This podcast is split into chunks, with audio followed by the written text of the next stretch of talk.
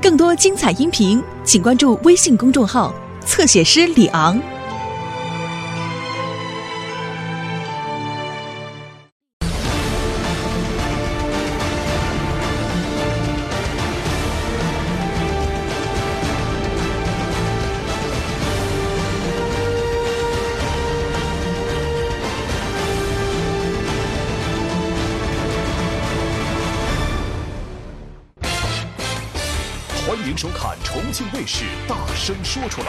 有请主持人龙勇。心理沟通，构建和谐，爱要大声说出来。欢迎各位，我是龙勇。接下来为您介绍一下场上四位嘉宾：百合网首席情感专家周小鹏小姐，欢迎你；著名情感作家苏琴小姐，欢迎你；心理专家夏东豪老师，欢迎你；还有大声说出来情感导师涂磊老师，欢迎你。好，接下来我们看看这一对倾诉人他们的压力是什么，通过短片来了解一下压力倾诉。我跟我对象处了快三年了，磨合到现在还是有很多问题。最主要的问题就是，他总是在曲解我的意思。明明我心里想的是这样，他偏偏却要那样做。我觉得吧，女人的心就像海底针，谁都整不明白。尤其我对象，特别能作，一会儿又一个样，比一般人更难让人搞明白。我真不知道他到底让我怎么样。两个人在一起，不就是应该有默契吗？什么话都说的太直白，那还有什么意思呢？我就是希望他能够明白我，不要总是曲解我的意思。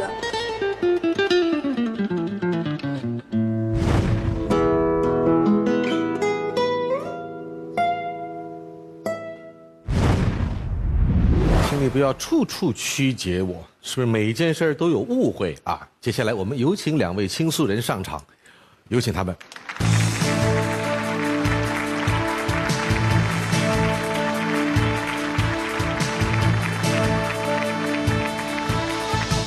这位是小娟啊，这位是小王，欢迎你们，个儿很高，但是压力在人家姑娘这儿是吧？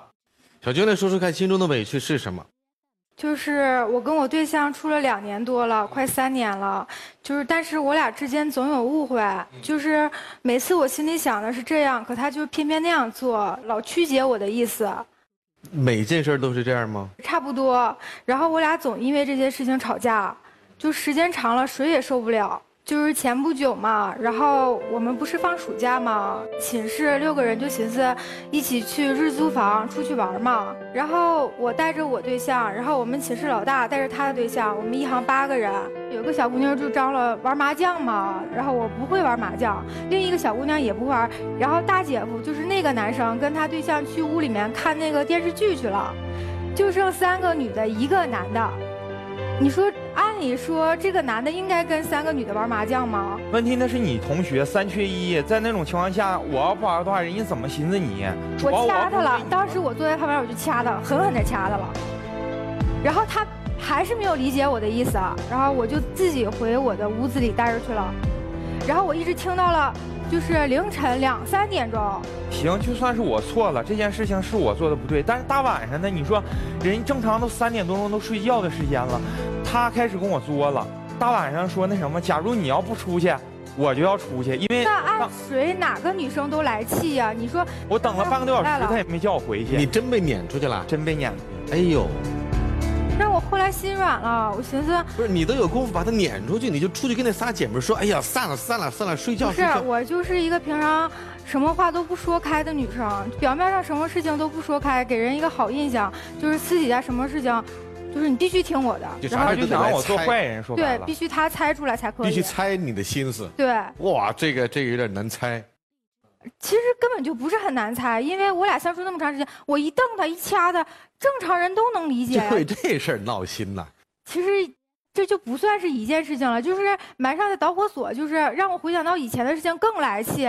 去年过年嘛，大年初二，我记得特别清楚，那个我的特别好的闺蜜，哈尔滨的一个闺蜜，给我打电话说能不能就借你对象一用，怎么然后讲？看一个电影，那时候《澳门风云三》嘛正上映，我寻思我表面答应他吧，然后我背后再就是他就是跟他说，你要把话说清楚，是你先答应的你闺蜜，完然后了然后主持人，你听我说，然后表面上答应我闺蜜了以后，她给我发微信说你闺蜜叫我去看电影，我应该去吗？我就回了四个字儿，你看着办。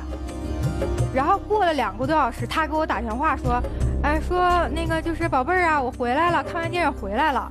问题我一听我就火大了，你陪我闺蜜看完电影回来了，然后你再告诉我一声，你通报呢？问题当时是我给给你打电话的时候，我说你怎么没经过我同意你就先答应别人了呢？男朋友不明白女朋友说你看着办，你随便，什么意思吗？你加个横不就完了吗？因为你和他没关系时间理特别好，你知道吗？而且你也知道他啥性跟我好了，哎，就这是一件事儿。跟我好的就是女朋友比较多，因为我闺蜜很多。接下来一件事儿更让我生气，就是我闺蜜周天儿嘛，就是，嗯、开车兜风嘛，出去玩儿，就我们在仨，就在哈尔滨嘛。哈尔滨啊对，我在哈尔滨上学，我现在，然后我们仨没有目的地，就不知道去哪儿玩。然后我就说咱们坐那儿，然后好好研究一下去哪儿，找找攻略什么的。我闺蜜说了句，就先开吧。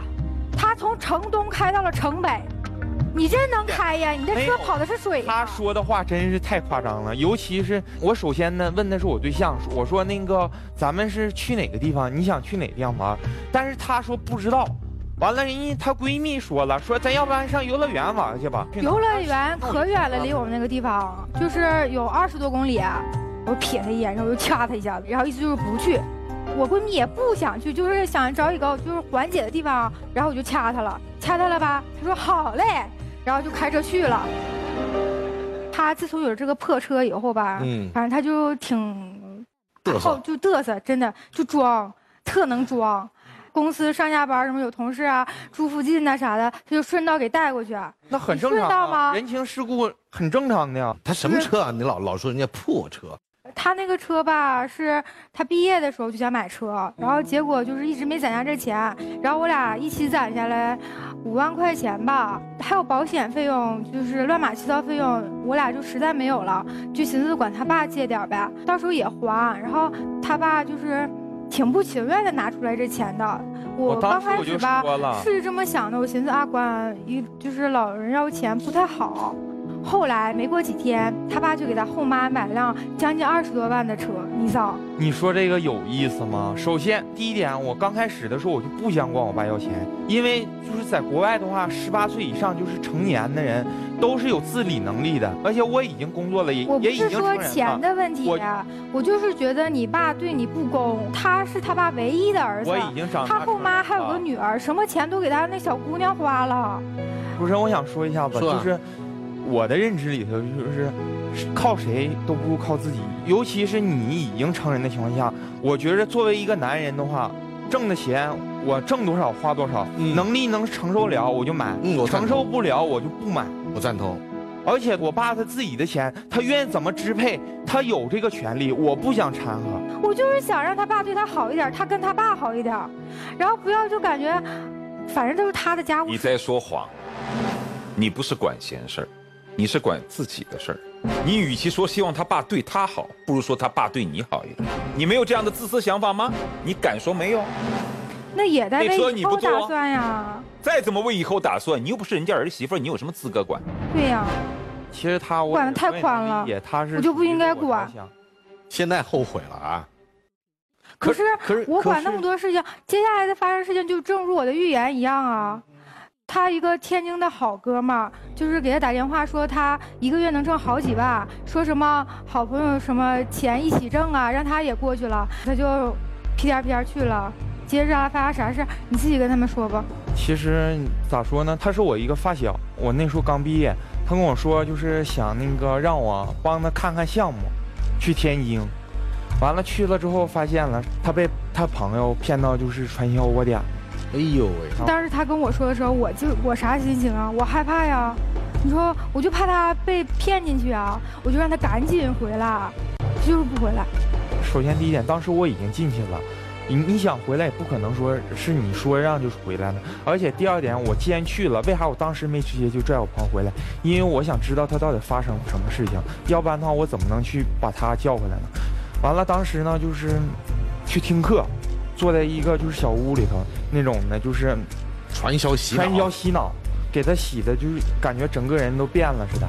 当时我就抓他脖子，之后我就说：“我说那个兄弟，你有什么事情的话，就是跟我说可以。我现在可能你现在身上没有那么多钱，或有什么困难，我有钱，咱们能不能不不要在这种这种地方沉沦下去了？你自己看看你原先的那种状态，你看看你现在瘦成什么样子了。当时就是唯一的想法就是带他出去，无论什么样的情况下，他不走我不走，我就是这么想的。之后我就跟他说，出去说取点钱，完了想一起做这个，完了之后就有两个人跟着我们一起去，走到那个就是类似就是天津的一个区的政府那种地方的时候，我就说我俩要走，当时他不让，说啥都不好使，我就说要走，你赶紧把那个我跟他说赶紧把行李给我，你要不给我的话我就报警。完了最后有呢他也没给我行李，当时完我就跟我那朋友先走，回来之后他就跟我发脾气，你觉得他做的不对吗？在感情上，就是哥们儿义气上，他做的很好，我很欣赏。但是在对女朋友上，你想过我会担心你吗？是，但是我说实在话，因为他我叫他回来，他不跟我回来，他不想就是管家里已经要了两万多块钱了，他想把这个钱挣回来再回去，要不然的话他没有脸去面对他的父亲。我觉得我俩想的都不是一点。所以喽，所以你会总是在你这儿觉得他要曲解你的意思，而且事儿事儿都曲解你的意思。还是大事儿曲解，小事儿更多。就比如说送外卖吧，他家住七楼，然后有一次就是有一个外卖员儿就说让他自己下来取餐，说是那个他的摩托车怕丢了，结果他听完这话什么反驳都没有，什么问我话都没有，就直接自己下去取了，然后再上来。那你说人家送餐员本来就是风里去雨里去的，本身就挺不容易，而且人家车停在那地方，完了之后，你说要是送上七楼，万一要是丢了的话，你说人家可能就损失工作，而且的话也挺不容易的。你想的都是别人，那我想你呢？什么那你上下七楼你容易吗？然后他觉得我在那无理取闹，我在那作，我就觉着人心换人心，你换我的人心了吗？他还就这样，我觉得我没有错，我就是觉得他上下七楼很累哎，对了，我想起来哈，你们俩相处多长时间了？啊、两年多了，快两年多都一一直这么磕磕碰碰，磕磕碰碰啊，对，都是小事上，我觉得是，就是都是小事上哈。啊。你们俩的朋友互相都认识了吗？哎，一提这个我就可来气了。我觉得我俩刚相处的时候吧，他并不是喜欢我。我俩刚处对象的时候是四月二十号，然后快五一了嘛，他先提出来的，说我俩去镜泊湖玩，然后就增进感情嘛。那行啊，两个人出去就是五一去玩，当然好了。结果去车站那乌泱泱一片人啊，他的好哥们儿啊、好姐妹儿啊都在。他跟他那些好哥们儿在那儿打扑克，然后我就趴那儿，其实我并没有睡着，然后我就听到他跟他哥们儿唠嗑嘛，他哥们儿就说：“你这会儿的女朋友咋找的呀？这么丑，这么磕碜，这么矮，还戴眼镜，家还不是本地的，还是外地的。”然后呢，他一句反驳都没有。真不是说像他这么说的，而且人家这么说开玩笑是说，难道我觉得因为这件事情跟我如果别人在背后跟你开玩笑，你觉得是尊重他吗？他，他他是你第一个女朋友吗？他是我第一个男朋友，我是他无数的女朋友。之一。也没他说那么夸张，真的，其实前任女朋友长得怎么样？模特儿、好看，没他好看，空姐，没有他那么好还有什么？你当真吗？嗯，对。我想说一句啥呢？无论是原先怎么就是经历很多，但是现在我所拥有你别打岔呀，这些话题还没说完呢。我也觉得啊。而且我为什么跟空姐分了呢？因为我觉着还是性格不是特别合适。为为为什么跟模特分了呢？因为没有他好啊。那少来了，你说说他还哪儿好？就我觉得他吧，很多事情都为我着想，不是不是不是，你先评价外形，由外及内啊，外形。长得本分呢，这评价好，哎，我喜欢。而且就是人也比较就是实在。反正我哎我挺喜欢他的。哎呦，这话听起来有点不真诚。真虚伪。当时是怎么就跟，哎，你是做什么工作的呀？我上大学，大我现在大学啊，还在。读书。你已经工作了哈？对，我是比他早毕业的。啊，哎，怎么就认识了？嗯，我们是一个学校的。嗯，当初就是怎么说呢？就是同同学一起，就是属于一起吃饭嘛。吃饭完了之后，当时吧，在饭桌上，我就感觉他老瞅我。好好吃饭哈，姑娘，为什么瞅着别人？他那时候可帅了，身材好，现在吃的跟猪似的。不是现在不是不只是说挑我毛病，他就总觉着我做事情就是不够圆滑，很多事情我我觉得什么呢？我是这么想的，我觉得你挺好。我觉得把所有事情都你看你喜欢的涂磊老师喜欢他，哎，我觉得这男生真挺好。就是他也挺能装，其实。对，我知道他也装，他跟你的装是两种不同的装。呃，现在很少有这样个够异性、不啃老、独立自主、傻傻的男生，挺好。就是，我就想让他明白我这个人，理解我这个人，就是我的一些做法呀、方式啊，就是我总觉得他老是不明白我、曲解我。年轻人嘛，遇到一些问题是需要一些资深人士来帮你们调解，找到问题的根源啊。所以我们简要面对面听听看四位嘉宾的意见。对高中同学，女生很爱男生，总是在为她的男朋友着想。后来他们结婚了，然后女生一直不能生育，查身体没有任何问题，但是男生会说一句话说，不管你能不能生孩子，我也会跟你在一起。当然了，后来他们有孩子了，当孩子两岁的时候，他们就离婚了。男生也是一个特别好的人，在我的心目当中，我认为，哎，这个男生真的很负责任，也很讲义气。然后大家都很喜欢他们，觉得两人都不错。但是为什么他们会离婚？至少在我看来，他们有几种问题。第一个，他们总是观点不一样；第二个，两个人彼此都不太善于拒绝别人。刚才你们俩在对话的时候，我我脑袋里边就在脑补一些画面，你俩肯定很相爱，然后两人别觉得对方都很好，然后再过一年，女生毕业了，找工作了，两人就结婚了。结婚过后的生活呢，会不会跟他们两个一模一样？我相信会有一模一样的地方。两个人有安安稳稳的生活，两个人有共同的觉得想要构造的家庭，但是有可能两个人在一起，在很多事情上面总是彼此看不上眼。那这样的话，你们最后的生活会不会就因为这些琐事，而导致你们两个人觉得彼此没有办法走下去？我特别害怕你们两位会成为我的那个同学。所以我觉得，对于你们两位来讲，好好想一想。你们到底想要什么样的未来？如果你们真的想清楚你们想要什么未来的话，你们可能未来需要做的事情就是真正的做一次坦白的恋人，跟对方坦白自己的想法，跟对方坦白自己的心事。所以希望你们好好想想，但同时我也希望你们两个真的能走在一起。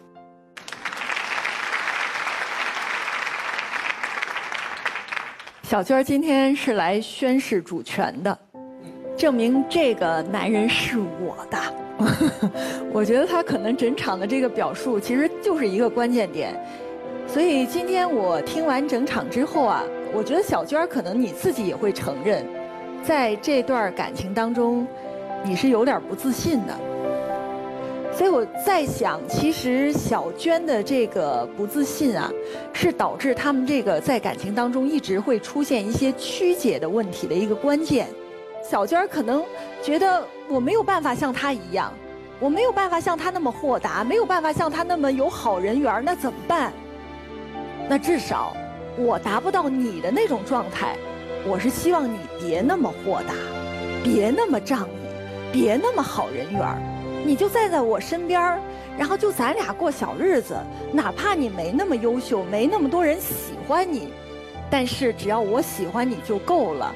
所以你一定要知道，这其实是一个很有点不自信的女孩的一种很内心的一种反射。所以我觉得，其实小娟这个姑娘性格我很喜欢，尤其是我跟小娟是老乡哈，她性格特别的坦诚，她仅有的那点心眼都写在脸上。所以我觉得难怪我们这小王会喜欢她呀，就是为什么她能打败那些空姐和模特啊？因为只有这么一个姑娘，她才会百分之百的关注你。这其实对于男人来讲是一种多么大的虚荣心的满足啊！所以我是建议这个姑娘啊，在跟他的这个相处过程当中，你可以稍稍的抛下一些你内心的那种不自信，这可能我相信这个男孩子会更加的觉得你可爱。我觉得他明不明白你的心意，这不是重点。你一直强调说，我这样瞪一下，他应该就知道啊。重点是今天不管知道或不知道，重点是你应该怎么沟通。打个比方说，哎，那个苏晴，你骂我矮子，来骂骂，你这个矮子。哦，夏老师，你怎么长那么黑呀？哎，好。对他骂了我，对吧？那今天我跟你一样会很装，我就不好表达情绪。但私底下后台，我可以有两种沟通方式嘛。一种就是，哎，苏晴，我我我觉得我不喜欢你这样叫我，我很不舒服。那不管你是不是有意不意，那我希望你下次不要这样讲，可以吗？是一种沟通方式嘛。另外是，你怎么这样叫我？你才丑八怪嘞！哎，我们是朋友，朋友怎么会这样叫我？你到底什么心事？你怎么那么过分？哪个沟通会有效果？你认为呢？第二个。我再讲一遍，两个人在一起是一定会有问题的，没问题才有鬼。但有问题怎么沟通很重要。所以今天你不喜欢他去跟闺蜜去看电影，而且这还是你设的套，对吧？那他真的做了，你会说：“哎，我真的不喜欢你跟他去看。”虽然我说看着办，你不要那么呆呆的，真的去嘛？我真的不喜欢。下次我说看着办的意思就是叫你不要去，听懂吗？这样不是很好沟通？那他也懂了嘛？他下次就不敢再去了嘛？OK？但是反过来说，你这个沟通有问题，你也要反沟通，叫反沟通。哦，原来你不希望，哎，我这个人就是傻嘛，这我这个人就是笨，我下次呢你就直接明确点，这样我才不会犯这样错，又惹你不开心，你就把我当傻子，呃，指令要明确，哦，不要每次都是让我去猜，那这样子你也是个沟通方式，那或许他也可以下次就更明确。第二个是自由度问题，刚才你说捏他，他真的听不，你是不是很气他不懂？那我反问一个问题，他懂了。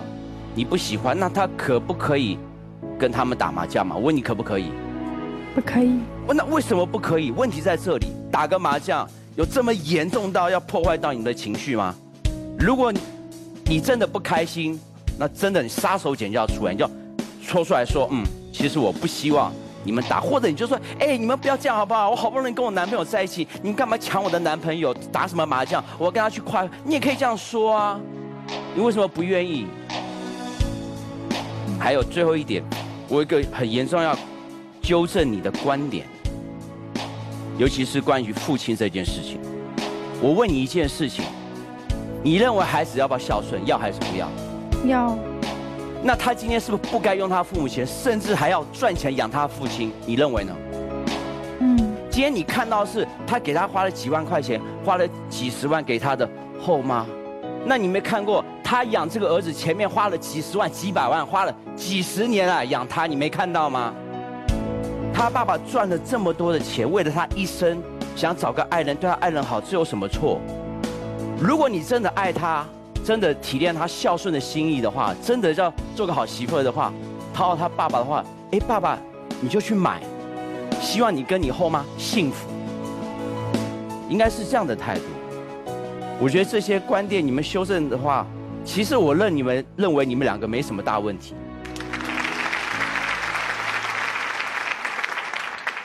我只想说两个问题，合起来其实也是一个问题。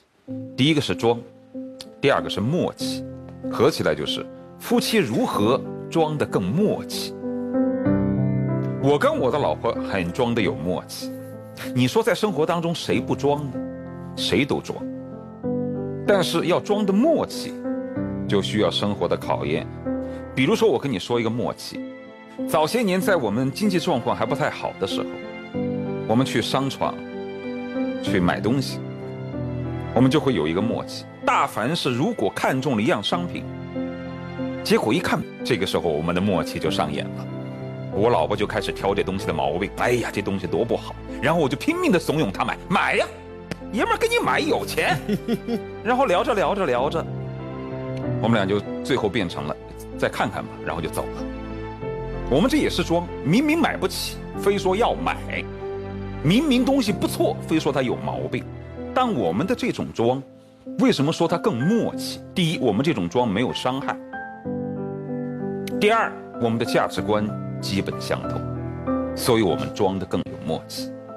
但是你们之间为什么频频会产生没有默契的尴尬局面？你越掐他越走，为什么会这样？我的直观感受是你适合做爱人，不适合做朋友。你不大方，但是你对爱人很好。他适合做朋友，却不适合做爱人。你们两人都装，但装的不一样。你是装傻充愣占便宜，对外显得自私，对内显得无私。他呢是装牛装好充大头，对外显得特无私，对内却显得有点自私。但是他的问题会更大一些。你对外很无私，但是你很少注重他内心的感受。在面子、充大头、装义气和满足自己女友的心理安慰面前，你往往倾向于前者。这就是我最不认同的。我始终说，作为一个男人呢。除开对于自己的爱人和家人之外的任何异性，不能表现出任何的好感。闺蜜就是闺蜜，你爱找谁看电影就看电影，我只需要让我女朋友舒服。你恰恰相反，你们的矛盾会越来越大。所以，对于将来你们之间生活的考验，彼此都平衡一下。第一，你不要去考验他。他就是这么一个人，好面儿喜欢帮助人。只要他的心没有变，你就不要去怀疑他，不要老让他做恶人。你呢，当在对别人好的时候，多想想自己的家里人。任何事情先满足自己的爱人，其他的一切都是次要的。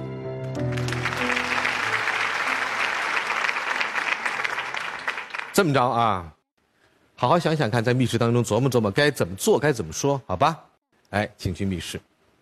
好，小娟儿，来，请登上大声台，大声说出来。让我牵住你的手，不再放开，让我陪你走下去，苦乐相伴。感谢你让我领悟，大声说出来。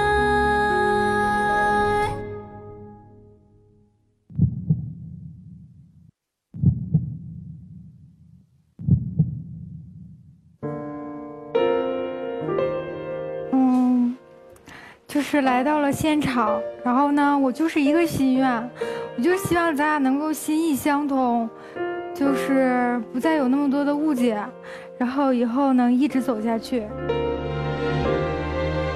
江娟，可能很有很多事情，我做的可能是光顾着自己的形象或者是朋友的想法，而没有顾虑你的想法，我以后会改，真的会改。做你想要的那个人。接下来，我们请到现场一百位观众，大家要是希望他们在一起的话，请在表决器上按赞成键；大家要是不赞同他们在一起的话，请按反对键。三二一，请按键。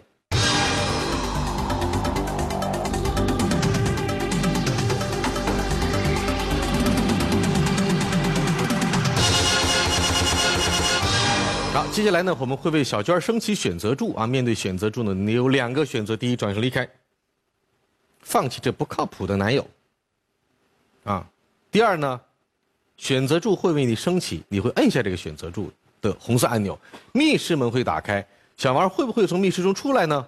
得由他自己做决定，好吧？接下来，请为小娟升起选择柱。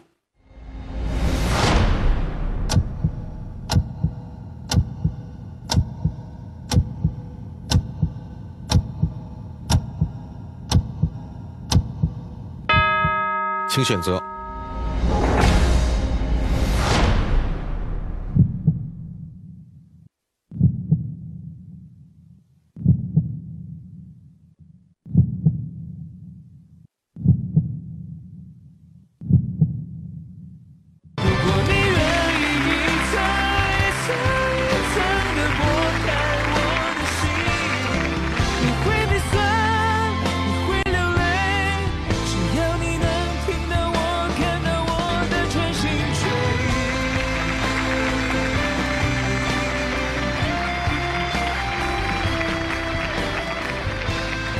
你为什么要按下这个红色按钮呢？还是喜欢呢，喜欢在哪儿啊？哪都好。这情人眼里出西施。啊我不赞同你说以后想找一个心意相通的境界，这个真的不容易。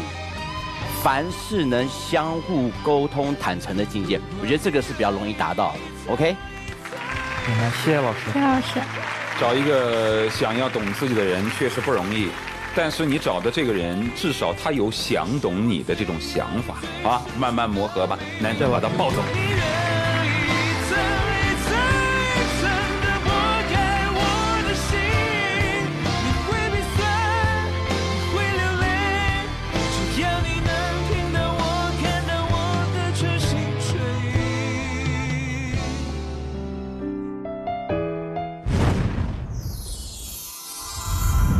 接下来我们看看这一对倾诉人他们的压力是什么，通过短片来了解一下压力倾诉。可能从一开始，我们就是错误的。不管他承不承认，其实我知道，他对我一直都是有看法的。哦，我之前我确实是有一点误会他，这个我承认嘛。但是，他就是觉得我现在我年轻，我确实好像我挣不了什么钱，也给不了他像那种车房啊什么的东西，我拿不出来。然后他就觉得说我现在没有什么钱赚。可能他觉得我很物质吧，但是，他其实根本不知道我想要的东西是什么，也给不了我什么。不管我怎么做，他都觉得，呃，我我我不对，我就搞不懂嘛。他他想的太多了，很多事很多时候很多事情没有那么复杂的，根本就。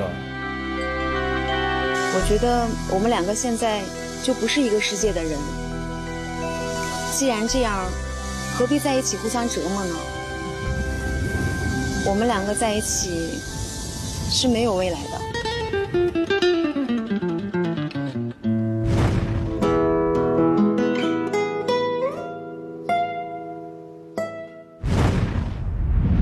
有请两位倾诉人，有请。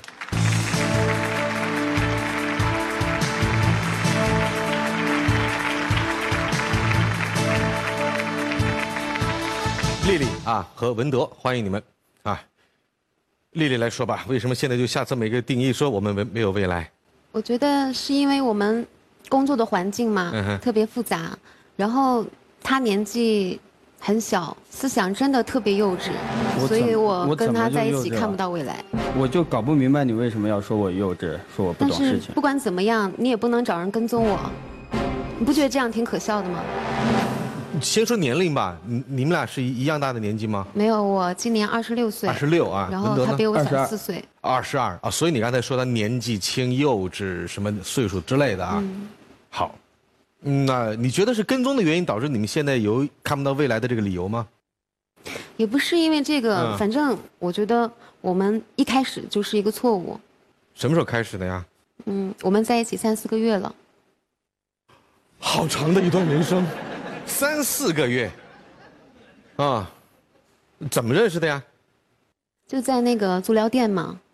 在培训的时候我们认识的，就是大家练习的时候啊。对对对啊对，那本来我是给大姐按，她的搭档呢也是大姐，呃我，你天天培训的时候老是按个大姐也，是吧？你年轻人你也不，我肯定我觉得，就我就有有意无意的我就会去注意到她，老看他，嗯嗯嗯，大姐就呃就发现了嘛，小伙子，哎，哎你是不是想跟，呃，我说我说我说阿姨你你也不能这样说，我跟你按也按的挺好的啊，嗯，但是如果你觉得呃可以的话，换一换也是 OK 的，可以的，呃，那跟他配合的那个大姐也刚好，我们也隔不了几个人嘛，嗯，哎，小伙子可以的，来来都看出你的小心思了。嗯嗯嗯嗯嗯，是是这样，然后你就开始跟他来搭档，对，互相练习。对对对，嗯，感觉如何？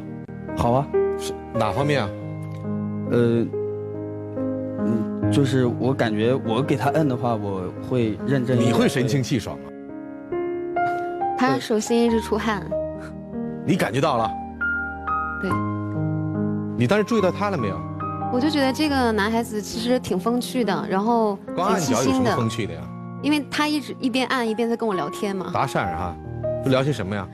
嗯，就会聊他以前的一些经历，嗯然后他以前遇到的一些事情。嗯，而且的话，后来就慢慢就熟悉了嘛，然后也会去吃饭。嗯，吃饭有一点他是特别好的，就是这边我觉得我说请女孩子吃饭肯定是，呃，我来掏钱，男生掏钱但是有好几次他这边就把钱给给了。你还说呢？你刚来，点中的没几个，根本就赚不了多少钱，他还抢着买单，每次都冲大头。他嗯、因为我是技术可能不怎么样，就是生意不太好，他是知道的，所以他就很为我着想。而且我觉得一个年轻的男孩子肯定就是对未来要有一定的规划，你一定要攒一些钱，以对以后一定有用处嘛。嗯所以我就讲他，你不要那么乱花钱。就是他是请你吃饭的，但是我工作好几年了，我觉得他工作也没有存钱嘛，嗯，我就想要让他养成一个攒钱的好习惯。那这一来二往，谁先向谁表白的呢？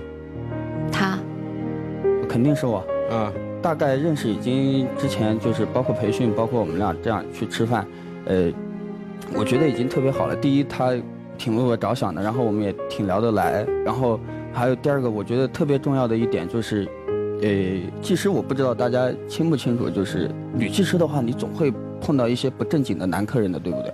呃，然后我会跟他说嘛，嗯说店里面有些女孩子就比较年轻嘛，然后就会跟很就是出手很大方的那种客人，嗯套近乎，嗯下班了就陪他们去就是有些唱歌啊、技师吃饭，啊就会占一些小便宜。哦，我就觉得你说女孩子那么年轻，就是这样，我觉得有点糟蹋自己，挺可惜的。然后我就会跟他就分享一些事情。哦，他对这我我有那些他个时间是深恶痛绝的。那你很赞赏他的品我说行。我有那个时间，我宁肯多上几个钟，靠自己的劳动力去赚钱。嗯嗯嗯，那样花的很踏实你们俩谈到过关于未来的一些规划吗？嗯，我经常去就是跟他聊一些东嗯西。有，呃，那个是我们好之后的事情啊，也是就是出矛盾的地方，也是前段日子啊，嗯，就是一个客人嘛，对啊，那天你不太我特别不开心。怎么了就是客人？有一个客人，就是男顾客嘛，嗯，就是特别刁蛮任性一会儿水热了，一会儿水凉了，啊。一会儿这里力度太大了，而且还带就是那种言语讥讽的，我就觉得就是好像看不起我们这种嗯。工作一样，我心里面就特别不舒服。然后我晚上下班的时候，我就找他，啊想找他倾诉一下嗯嘛，就去吃饭了。然后他就问我嘛，就是，嗯，你们男人是不是就，呃，对我们这些按脚的女孩子是不是就有偏见？是不是天生就那个？他问我这个话，我是特别不好受的。嗯，就是然后他当时我们说了一句话，我真的很感动。他说：“其实一个女孩子在外挺不容易的。”他说：“我会保护你。这是你们恋爱刚刚开始的时候啊，嗯，一切都很美好，但当后来两个人相处到很现实的状况的时候，问题就不断的接踵而至，是吧？发生很多事情。你就比方说情侣之间嗯很正常，我们已经开始交往了，嗯，他在公司里面还是喊我二零二二零二，就这样喊哦，。这是工号哈，对呀、哦然后就是呃，其实这些都不算，就是都是小事。就嗯比方说我们出去吃个饭，嗯吃饭吧，我觉得叫碗米粉吃了又经济又实惠，嗯，就是也挺好吃的。嗯他每次出去吃饭都鱼啊、菜啊、汤各种叫，每次就正常一两百块、两三百块，你一个月赚多少钱呢？你不是吃不到鱼吗？我们张家界没有鱼吗？你他住海边呢。嗯那我也不用每次都吃，偶尔吃一次就算了，能吃饱就行嘛。这么说吧，他是心疼你，不想让你光吃米线，还让人吃多一点。我们公司里面晚上下班晚是有宵夜的，宵夜如何？对呀、宵夜有菜有肉，挺好的。啊他跟我交往的时候，他每次都晚上出去打包烧烤，而且有的时候他还会招呼别人来吃。我说你不要这样乱花钱，你要攒钱。他从来不听我的，还继续打包。他有一次就基本上把那个大排档里面的全部都打包了一遍。啊，因为他呃在我们店里是比较好的，生意会比较忙。那我这边也只有休息的时间，我去给他带点东西了。那我不敢光明正大，我赚的比你多是吧？对对，比你多多少？嗯，乘以二。就是他的工作量是你的工作量的两倍，嗯嗯，那相应来说，收入也应该是你的两倍，嗯，对吧？你们俩共谈到在短短几个月时间里，有没有共同谈到未来？我就是因为觉得他太乱花钱，没有规划，所以我就会跟经常跟他聊。我说我今年都二十六了，我说家里面亲戚，嗯、家人都会催催我结婚。他回答我一句话，他说：“哦，这个年纪是应该结婚了。”然后任何表示没有。当时你听懂了吗？正常来讲，我应该呃，就是说，你你看我就可以考虑一下，是吧？但是我觉得我不能说那样的话，我也为什么没没没，我才挣多少呀？我一个月三四千，他这边好一点，六七千，我，一我比较，所以我会跟他谈，我说，呃，我以后就是攒一点钱了，我想要呃自己开一家自己的小化妆店，嗯，嗯，以对吗后？生活我们一个事情一个事情。的说，当时你说未来我们要谈婚论嫁的时候啊，怎么怎么地？他刚才跟我讲的是他完全听懂了你的意思，但因为他自己有些自卑，收入也好，工作状况也好，他觉得还不够格儿跟你这么一个好的姑娘谈婚论嫁，所以用恩啊来搪塞。是我这么来说，你觉得合不合适？对不对？是。好，这是第一桩。第二，比如说一起要共同进步谈谈一些梦想，我说嗯以后我想拥有自己的一个小的那个化妆店。好，然后我就问他，我说你的梦想是什么？他，你知道他跟我说什么吗？嗯他说，我想成为我们店里面头牌男技师，我要成为头牌。用一生真的真的让我特别无语，你知道吗？这是梦想吗？你当时你问到我说，就是我以后想做什么？我说实话，我确实我也说不来有梦想什么，我我说不了。但是我可以保证，我是个按脚的，我希望我能够按脚按得很好。这个我就是觉得他太按部就班了，然后嗯每天就特别安于现状。他现在是头牌吗？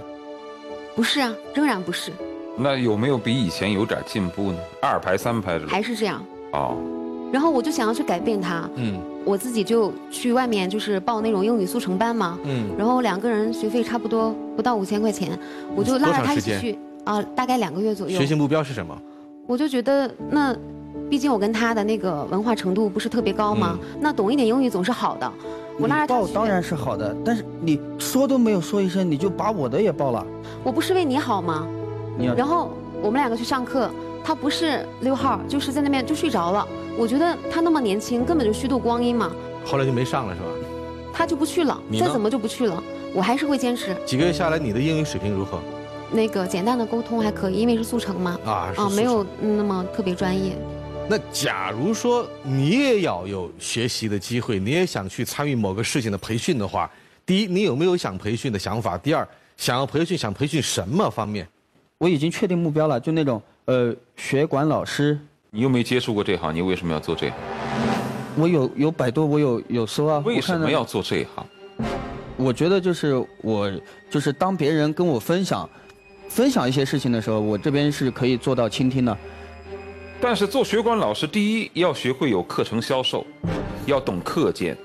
坦率的来说，就是其实是一个服务型销售的这样的一个角色。你没做过这个，你怎么可能会做呢？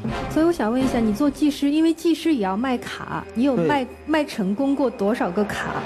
我们总共有八个男技师，然后我这边的话卖卡的话，有时候我能连卖三张，就是那种呃五千说五千的你一个。月下来，你的销售成绩排第几？八个人里面呃，前三。是吗？女生是前三吗？没有那么多。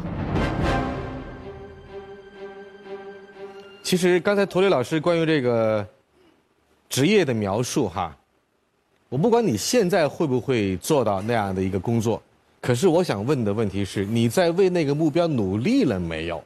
嗯，最近这段时间我有想过我要做血管，所以我去百度了，就是血管老师的应该注意事项，然后普通话，然后那个我的意思，我自己，我的意思是指付诸于实践的。呃，仅限于仅限于搜，但是我现在确实还什么都没有仅限于还是在做梦嘛。就是空想。之前想说做头牌的男技师，也没有看见你付诸于什么实践。这会儿突然想做血管，自己又没有去做销售，哪怕是到培训机构，早上没事儿的时候到那儿去做一个兼职的课程销售，你也没有付诸于实践吗？这些都不是让我最失望的。最失望的是真的，我最受不了的就是，我觉得身为一个男人嘛，嗯，你自己的女朋友你都不保护好，你被欺负了吗？真的就是，在有一次在店里嘛，嗯。我们有一个常客白总，然后有一次他就感觉在房间里嘛，他可能喝了酒，嗯。就要非礼我，我当然特别害怕，房间里面就有报警器嘛，嗯。我慌乱当中我就按了一下报警器，当时经理就来了，就解决这个事情，然后我就哭着回去了。嗯，这个事情闹得全公司的人都知道了，这个从来就没发生过这样的事情吗？从来没有。哦，这个，这我先认错啊。怎么了呃出了这个事情，他来找我嘛，嗯，嗯我没处理好，但是，嗯，怎么处理的？他下班回来就找我去吃饭，他说安慰我，安慰我就说，我们是做服务行业的，嗯，这种事情出现了啊，你要想开一点，你是个男人吗？不，那你想，你希望他怎么做？你自己女朋友，我觉得，你希望他怎么做？我觉得他就是没有保护好我。怎么保护啊？他就说一声，这我女朋友，我要保护她。嗯，说什么呢？找白总打一架，跟经理说我们辞职，他能怎么做呢？我们这样好吗？我们问龙勇，龙勇，这如果是你，你怎么做？好嘛，这个问题问的好啊。嗯，第一，我觉得有经理出面，即便我是你老公，我也不方便在工作场合帮你抛头露面，这是我第一个原则。假如经理没有出面，或者经理当了怂头，我以同事的名义会跟那个白总论理，或者是希望白总跟你道歉，或者我们调看监控录像，如果白总仍然耍横或者是耍赖，那我们报警。第二，我会告诉你，要不亲爱的，如果你觉得这份工作让你委屈，我们一起努力，不干这个工作。你满意吗？这种做法？我真的这样，我特别满意。觉得可以哈？我觉得这真的是一个男人。不错不错不错不错，中国好老公啊！不错不错不错不错。所以晚上吃宵夜的时候，我就跟他说：“我说我不想在这就是在工作了。其实我的言外之意就是我不想再做这个了。”他说：“那好嘛。”他说：“那你休息几天，我找朋友问问别家店需不需要技师。”然后我当时我真的就是我就觉得失望透顶，我真的我就站起来就狠狠地说了一句：“我真的这辈子最讨厌你这种男技师。”然后我甩身就走了。你不应该有彼此的歧视啊！我当时其实真的是就是挺生气的，我觉得我也没有多想，其实我就觉得我也不想你是不是觉得男性干这个行业，你作为一个女性觉得是不应该的，或者觉得是没有出息的？你是不是这样认为？有一点。丽丽，你希望你的老公，哈，是一个从事哪类职业的人？是你觉得很值得依靠？我觉得至少做一点小生意，嗯哪怕你开一个拉面馆儿就是自己说了算嘛。嗯，啊，也不用就是看别人的嘴脸。那既然你有一个自己想做一个小店儿的这样一个梦想，为什么不拉着两个人一块儿来努力呢？所以我就跟他讲，我说嗯我要结婚，我说这个年纪，他就回答我哦，就没有了。啊，就回到刚才那个问题上面去了啊。那我再回过头来问一问丽丽，你今天来这儿想达到什么目的？是想来做什么？第一，你是要来捋清楚两个人现在本来你们俩捋不清楚的事情，还是听听看我们四位嘉宾来判断你们俩未来在一起的合理性？呃，因为我确实我之前就是不够有担当，呃，就是说不好公开承认我们俩有这个关系，嗯，是有原因的。我们刚开始认识的时候，就是呃在常德呃那边的话，就是也是谈了一个男友嘛，前男友，但是那个是富二代，啊，我我我是跟富二代是有差距的啊。我会心里面就是会会有点那个，然后还有一次，嗯、我们呃二月份的时候，二月十四号那天，情人节，嗯嗯，我们店，我一到休息室，我们整个休息室的一一排沙发一排沙发一排沙发，全部都是那个一片花海，花花花海花海，然后他收到的是最大的，谁送的？嗯，应该他的客人嘛，一个朋友我当时也不好问。那我也嗯没要啊，我有些技师就喜欢，就是小女孩嘛，就喜欢这一花。我说那你们喜欢就拿去，我就给他们了。嗯，嗯，文德你觉得怎样？我我觉得特别好啊，我觉得，我觉得他处理方式特别好，换做我我也不要那个花嘛。但是后后来，我们俩已经就是在一起了嘛。嗯嗯嗯。你电话不是送修了嘛？怎么你就突然你就冒出来一个六 S 了？那电话是一个朋友的，然后暂时用一下。你原来是这样的手是机？是我原来我原来就是用一个嗯、普通的那种智能手机，啊然后因为那个电话坏了嘛，之前过生日的时候一个朋友送给我的，我不要，他一他一直要给我，给我我就暂时放在抽屉里面，就一直没用。方便说一下送手机的人是谁？为什么要送你手机？就是，嗯，朋友介绍的一个一个嗯朋友吧，但是嗯有在追求我，你一直以来的做法不是不收的吗？怎么也收了呢？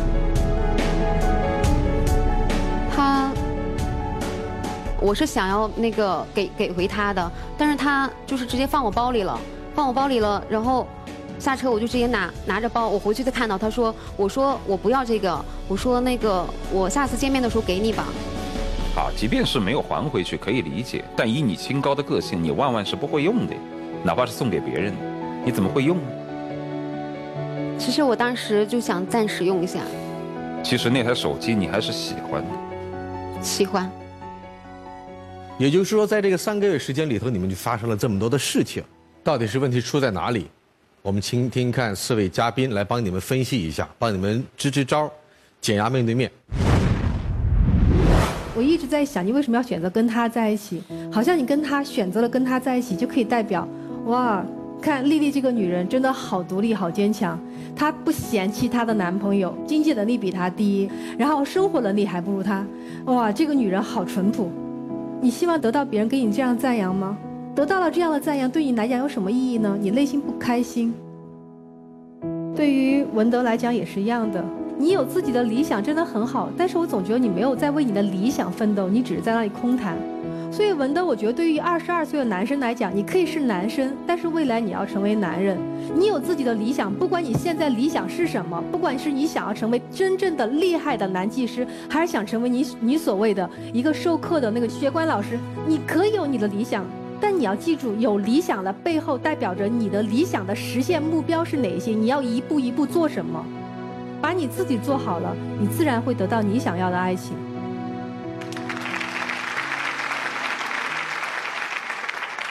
刚才丽丽在整场的表述当中不止一次提到钱，然后她提钱的方式很特别啊。她说：“你看，你才挣多少钱？你怎么能够乱花钱？然后你为什么要买那么贵的饭吃呢？我们明明可以吃一碗便宜的米粉。那这一点呢，能够反映出来你是一个。”挺上进的，对生活特别有规划的人，但另一方面，其实你要知道，当一个女人又清高，但是对生活又有野心的时候，她就很容易对自己身边的这个男人有一种望夫成龙的情节。所以我真的是想要提醒你的一点是，你在选择伴侣的时候，你的出发点是什么？你到底想要一个什么样的对象？我觉得你应该好好问问自己。为什么我不太看好你们两个人？我是觉得你们真的不像一对才刚刚恋爱三四个月的情侣，你们完全没有热恋的感觉。你你们在互相对视的时候，完全就是那种非常的平静的、冷酷的。甚至是让我感觉到像是恋爱了三四年，已经完全把激情消耗光了那种感觉。所以我是觉得女孩子，我不知道你之前的恋爱是什么状态啊。但是如果真的没有经历过那样的一场纯粹的恋爱，我就是喜欢他，我可以喜欢到忘记他的职业，忘记他的一切，忘记他的年龄的时候，这可能你才会心甘情愿的去交付自己。而你现在没有找到那种。热恋的激情的感觉，所以你会挑剔他，所以也会让这个小伙子其实挺纠结的。我特别相信这小伙子的目标不是当学管老师，当学管老师一定是你在认识他之后才慢慢有的想法，因为他会很不喜欢你当技师这个职业。然后这小伙子想，我又没念过大学，我又不能进公司当白领，那我怎么办？当学管老师吧，也许这个边儿我还摸得着。所以其实你有很强的一个塑造欲，你已经逐渐的把这个小伙子从他的梦想当中给拽出轨了。然后我特别相信，如果你们两个人接下来再走下去的话，你们都会过上自己不喜欢的生活，也就是你想要的那个男人永远他达不到，而他想要踏踏实实干的梦想你永远瞧不上，于是他就要不断的去巴结，不断的去往上。而到最后呢，我觉得两个人都挺痛苦的，所以好好反思一下自己为什么要选择对方，自己想要的那个人到底是什么，而不是简单的只找一个生活上的拍档。这可能对于一个 二十二岁的小伙子来讲，我觉得也是一种解脱；但是对你来讲，可能它也是一种重新出发吧。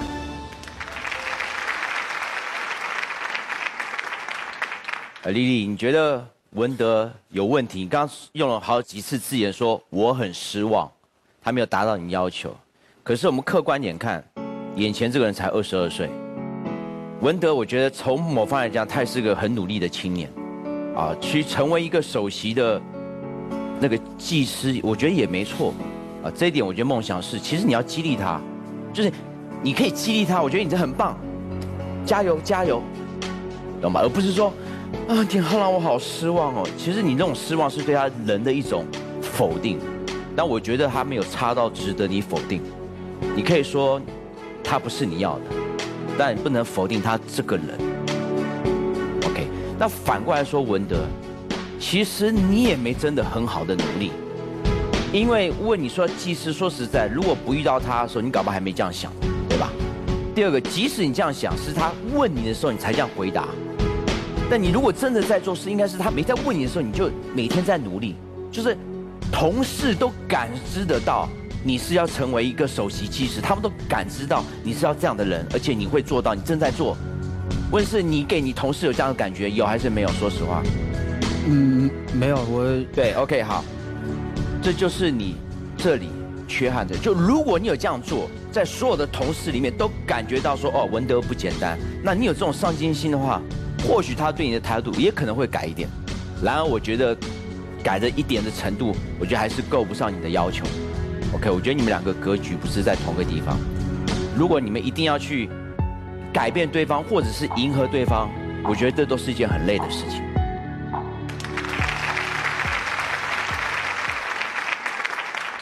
其实清高是一种对于自己的约束和生活品质，但是太清高了就有问题。太轻容易污浊，太高容易坠落。更何况你还不是真清高。为什么这么说呢？我发现现在总有一些人有一些矛盾的逻辑，一方面愁着富，一方面又渴望过那样的生活，一方面看不上那些跋扈的有权有势者，同时又恨不得自己有几个这样的朋友。这些人都是假清高。我不否认你的独立，但是你有些事情太过于狭隘，太在乎钱，会容易变得虚荣。太不在乎钱，又会变得有点太清高。你不想像有一些女生一样，通过自己的笑脸相迎，来改变自己的生活，你做不到。但同时，你对于自己现在贫瘠的生活又保持不了一种淡定，这是你最大的矛盾。其实你要活得更加坦然，完全可以抛掉那种无奈的感觉。第一，任何一个行业。都会有你所看到的不尊重的事情。但凡是服务行业，当老板就不委屈了。很多小店的老板是很受委屈的。第二，你如果自己想要上进，你想要去过自己的独立生活，你辞职，自己想干嘛干嘛，不用拖上他，因为那是你的生活。即便将来跟他结婚，你们之间共同的生活当中也有彼此做主的成分。第三，永远不要渴望。找一个男人来拯救自己的命运，杜十娘就是个很好的例子。命运还得靠自己。所以说，如果你想活得坦然一些的话，就必须非常清晰而客观地面对自己的行业、生存环境和自己的将来。至于这位男生，如果你根本没有付诸于实践，做首席男技师也好，做学管老师也好，那都是空的。我现在问女生一个问题，她就这么了，她这辈子混到死，也就是个首席男技师，你嫁给他吗？显然，你的沉默告诉我，第二，家里有钱的一个公子哥追你，真心爱你哦，你接受吗？你考虑吗？会考虑。会考虑。那为什么之前那些追你的人你不考虑呢？除了那个白总对你毛手毛脚之外，其他的稍微有点条件的人，你几乎不给机会给别人，好像你特别憎恨财富是一样的。钱是好东西，关键看你怎么用，不要特意的在意它或者是不在意它。你走自己的生活去。你呢，在在你的那个店里面，我相信有很多像这样的女子，可以平平凡凡跟你一样，像同事一样，或者将来发生一些爱情或者是家庭。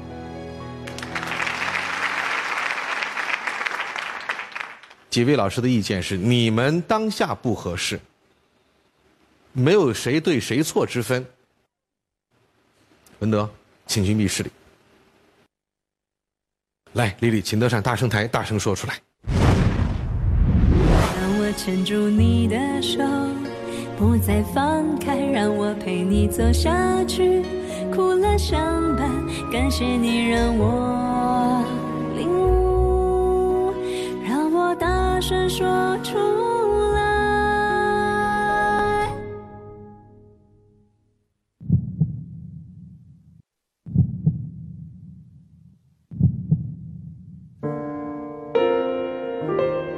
文德，也许我们从一开始就不应该在一起，就是一个错误。但是，非常感谢你这几个月对我的照顾。我也希望你以后好好的。我现在确实没有实际的东西，我承认。但是这段关系，我觉得我们彼此都获得了成长，我们彼此都获得了进步，而且我相信，哎，你我之后都会更好。好，让我们回到现场啊！现场一百位观众，大家如果希望他们在一起，那就在表决器上按赞成键；大家如果不赞同他们在一块儿，请按反对键啊！三二一，请按键。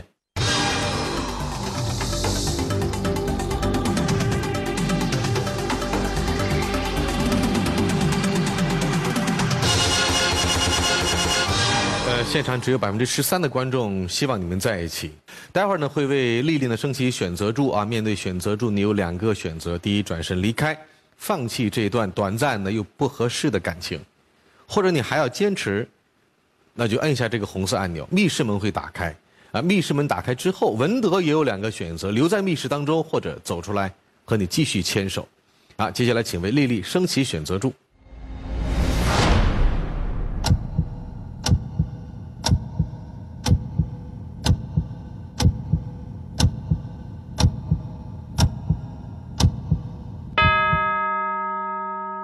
请选择。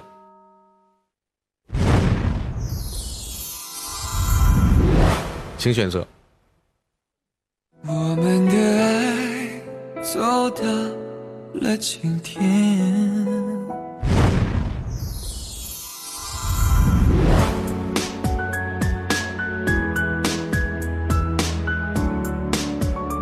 他的这个结果我想过了，我接受。